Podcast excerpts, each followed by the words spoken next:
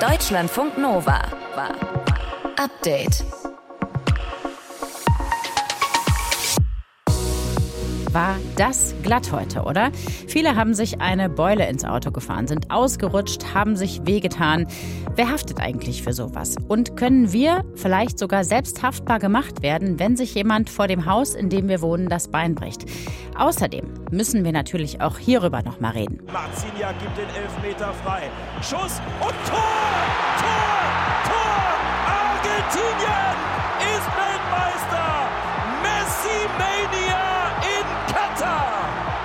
Superstar Lionel Messi hat sich einen Traum erfüllt. Das ist der Titel, der ihm noch in der Sammlung gefehlt hat. Eine etwas skurrile Szene gab es nach dem Spiel. Da hat der Emir von Katar Messi so einen speziellen Umhang umgelegt. Dieses Gewand, das hat eine besondere Bedeutung. Mehr dazu gleich hier. Und nach wochenlangen Verhandlungen haben sich Vertreter von fast 200 Ländern auf ein Weltnaturschutzabkommen geeinigt. Was steht drin und sind damit jetzt denn alle glücklich? Das alles gibt es im Update. Heute ist Montag, der 19. Dezember. Ich bin Steffi Orbach. Hallihallo. Deutschlandfunk Nova.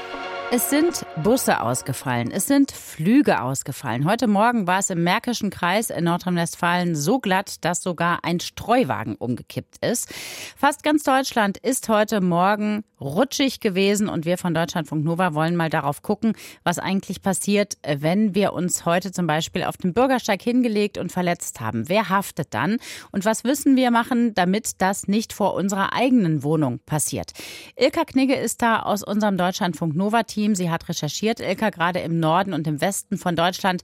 Da war das Blitzeis schon in der Nacht und heute ganz früh morgens ein Problem. Müssen wir uns da jetzt nachts einen Wecker stellen zum Streuen? Nein, in den meisten Kommunen muss an Werktagen zwischen 7 Uhr und 20 Uhr der Gehweg frei sein. Und an Sonn- und Feiertagen teils sogar erst ab 8 oder 9 Uhr morgens. Die Zeiten, die gelten dann für alle, die ein Haus haben. Meistens sagt nämlich die Stadt, wir machen die Straßen und ihr macht die Bürgersteige vor den Häusern. Und wer in einer Mietwohnung wohnt, sollte unbedingt mal seinen Vertrag checken, denn der Vermieter kann die sogenannte Pflicht zum Winterdienst auch auf einen übertragen. Das heißt aber auch an so Tagen wie heute, da müsste ich ja dann eigentlich vor 7 Uhr morgens aufstehen und streuen, weil bis 7 muss ja dann alles weg sein. Ne? Ja, genau. Jürgen Vogt, Meteorologe beim WDR, hat heute erklärt, dass Streudienste der Städte deshalb zum Teil heute Nacht schon gefahren sind, bevor dieser Eisregen überhaupt aufgetreten ist. Wenn so Eisregen erstmal auf der Fahrbahn ist, dann kann man dann nachher Salz draufschmeißen, wie man will. Das taut dann nur ganz langsam auf. Das heißt, es muss wirklich vorher alles präpariert werden. In den meisten Kommunen dürfen Privatleute aber kein Salz mehr streuen, weil das Tieren und Pflanzen schadet. Also hilft dann nur Split oder Sand. Also das klingt ja schon fast unmöglich, damit das Blitzeis dann in den Griff mhm. zu kriegen. Wenn wir das jetzt mal umdrehen, also wenn ich an einem Tag wie heute vor jemand anderes Haus stürze und mir weh tue oder mhm. was breche vielleicht, ja. kann ich denn dann irgendwie jemanden verantwortlich haftbar machen?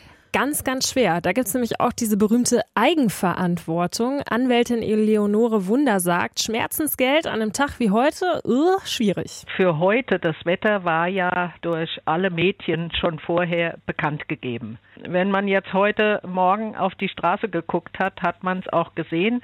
Wenn man dann einen Weg geht und sieht auch, der ist noch nicht bearbeitet oder das Eis ist noch nicht beseitigt, dann denke ich, werden sie fast keine Haftung bekommen. Das ist dann selbstverschuldet. Wir müssen also feste Schuhe anziehen, vorsichtig gehen oder fahren oder eben auch nicht rausgehen, damit erst gar nichts passiert.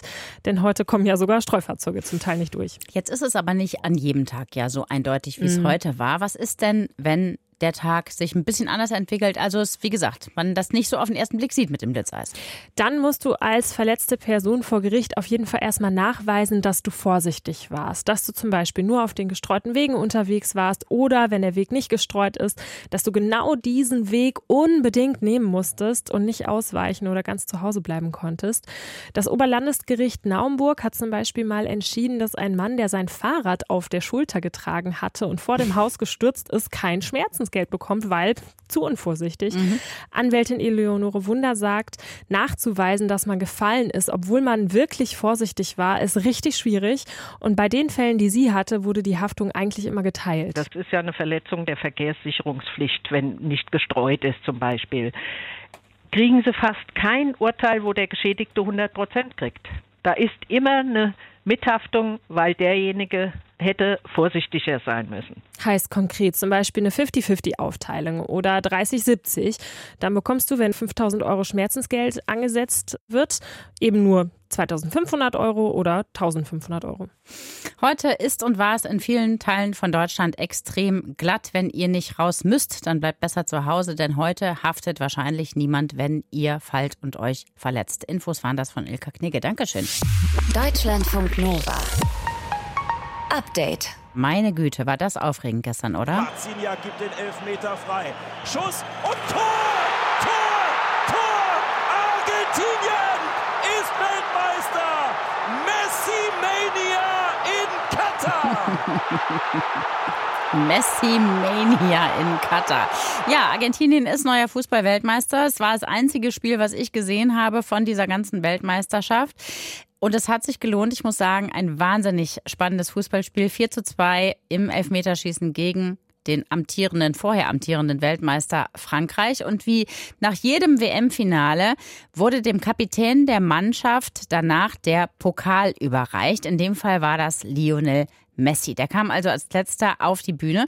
Und was dann geschah, darüber reden heute viele Leute. Der Emir von Katar, der hat Messi so einen Mantel umgehängt. So ein bisschen so schwarz durchsichtig war der mit goldenem Rand. Den hat der Messi über die Schultern gehängt, kurz bevor er den WM-Pokal überreicht bekommen hat. Es handelt sich, haben wir mittlerweile herausgefunden, um ein traditionelles Kleidungsstück, das heißt Biest. Und viele Fans, die fanden das überhaupt nicht toll, dass das da gestern passiert ist. Sie sagen, Katar habe den Moment für sich genutzt und dem Sieg der Argentinier seinen eigenen Stempel aufgedrückt. So lautet die Kritik. Von einer Katarisierung des Finales ist die Rede und davon, dass man Messi damit seinen ihm so wichtigen Moment gestohlen habe. Guido Steinberg von der Stiftung Wissenschaft und Politik, der hat allerdings im Deutschlandfunk heute Morgen das so ein bisschen anders erklärt. Wir dürfen ja nicht vergessen, dass äh, der Herr Messi ein Angestellter des Staates Katar ist, und zwar indem er bei dem katarischen Club äh, Paris Saint-Germain spielt. Er hat sich an die Kataris verkauft, er hat sich auch an die Saudis verkauft und äh, tatsächlich musste man damit rechnen, dass der katarische Emir diese Gelegenheit der Siegerehrung noch einmal dazu nutzt, um ganz klar zu machen, äh, Messi ist unser Mann. In der arabischen Welt, da sind viele Menschen stolz auf die WM und die Siegesfeier und sie können die Kritik gar nicht verstehen, sprechen wiederum von Rassismus und islamophoben Klischees. Ein Gegenargument lautet, bei der Fußball-WM in Japan, da hätte sich doch wahrscheinlich auch niemand über einen Kimono aufgeregt. Welche Bedeutung der Biest in der arabischen Welt hat, das erklärt uns jetzt unser Korrespondent Tino Spanel. Jemandem einen Umhang über die Schultern zu legen, ist in der arabischen Welt eine große Ehrerbietung. Zurück geht das vermutlich auf den islamischen Propheten Mohammed, als Zeichen des Friedens und der Einigkeit. Jemandem den Bischt über die Schultern zu legen, ist also eine Geste, die demjenigen zeigen soll, dass er geehrt wird und Teil der Familie ist. Nach der Siegerehrung hat Lionel Messi den Biest übrigens gleich wieder abgelegt. Ja, ob das jetzt zur Tradition wird, das werden wir wohl dann auch beim nächsten großen Turnier der Herren sehen bei der Europameisterschaft in zwei Jahren. Und die ist ja bei uns in Deutschland. Und vielleicht tragen dann die Sieger alle Lederhosen. Ich würde mal sagen, eine Bierdusche, die gibt es in jedem Fall. Deutschlandfunk Nova. Update. Ja, Applaus bei der Weltnaturschutzkonferenz in Montreal in Kanada. Fast 200 Staaten der Welt haben da ein Abkommen geschlossen, das als großer Erfolg gilt für den Naturschutz und den Artenschutz. Da wollen wir jetzt genau drauf gucken mit Ann-Kathrin Horn aus unseren Deutschlandfunk Nova Nachrichten. Anka, es hieß ja immer, diese Konferenz, die sei so wichtig wie die Weltklimakonferenz mit dem 1,5 Grad Ziel. Ist da jetzt auch so was Entscheidendes vereinbart worden? Ja, die Ziele, die werden schon als ziemlich ambitioniert bewertet und es gibt auch konkrete Zahlen, die erreicht werden sollen. Ein sehr wichtiger Punkt ist, dass bis 2030 30 Prozent der Landflächen und 30 Prozent der Meeresflächen unter Schutz gestellt werden sollen. Bisher sind 17 Prozent der Landfläche geschützt und 8 Prozent der Meere, also das wird weltweit deutlich erhöht. Außerdem soll das Thema Biodiversität, also Artenvielfalt, immer eine Rolle spielen, wenn entschieden wird, was mit Flächen gemacht wird. Ökosysteme sollen stärker geschützt werden. Zum Beispiel soll es keine Überfischung mehr geben. Tier- und Pflanzenarten sollen sich erholen können. Außerdem soll es weniger Plastikmüll und weniger Lebensmittelverschwendung geben und es sollen auch weniger Pestizide eingesetzt werden. Da waren jetzt ganz viele Sollens drin. Also ist das denn alles Pflicht, was da beschlossen worden ist? Und wenn ja, wie wird denn das überprüft? Das stelle ich mir ein bisschen schwierig vor bei so vielen Ländern. Also dieses Abkommen zum Artenschutz ist tatsächlich nicht ganz so verbindlich wie das Pariser Klimaschutzabkommen, aber es ist zumindest verbindlicher als die Vereinbarungen, die es bisher zum Artenschutz gab. Es gab früher auch schon Ziele, von denen wurde aber kein einziges voll umgesetzt. Deswegen haben die Länder jetzt beschlossen, dass es klare Zahlen gibt, an denen Erfolg gemessen wird und Fortschritte überwacht werden. Heißt, theoretisch musst du die Ziele als Land nicht einhalten. Es gibt keine direkte Strafe, aber du musst trotzdem Berichte abgeben und die anderen Länder kriegen es mit, wenn du nichts machst. Gucken wir mal zu uns, nämlich nach Deutschland. Gibt es bei uns bald mehr Naturschutzgebiete durch dieses neue Abkommen? Also Deutschland äh, ist schon ganz gut vorbereitet und schützt auch schon viele Flächen. 30 Prozent an Land und 45 Prozent im Meer. Mehr oder weniger äh, geschützt sind diese Gebiete.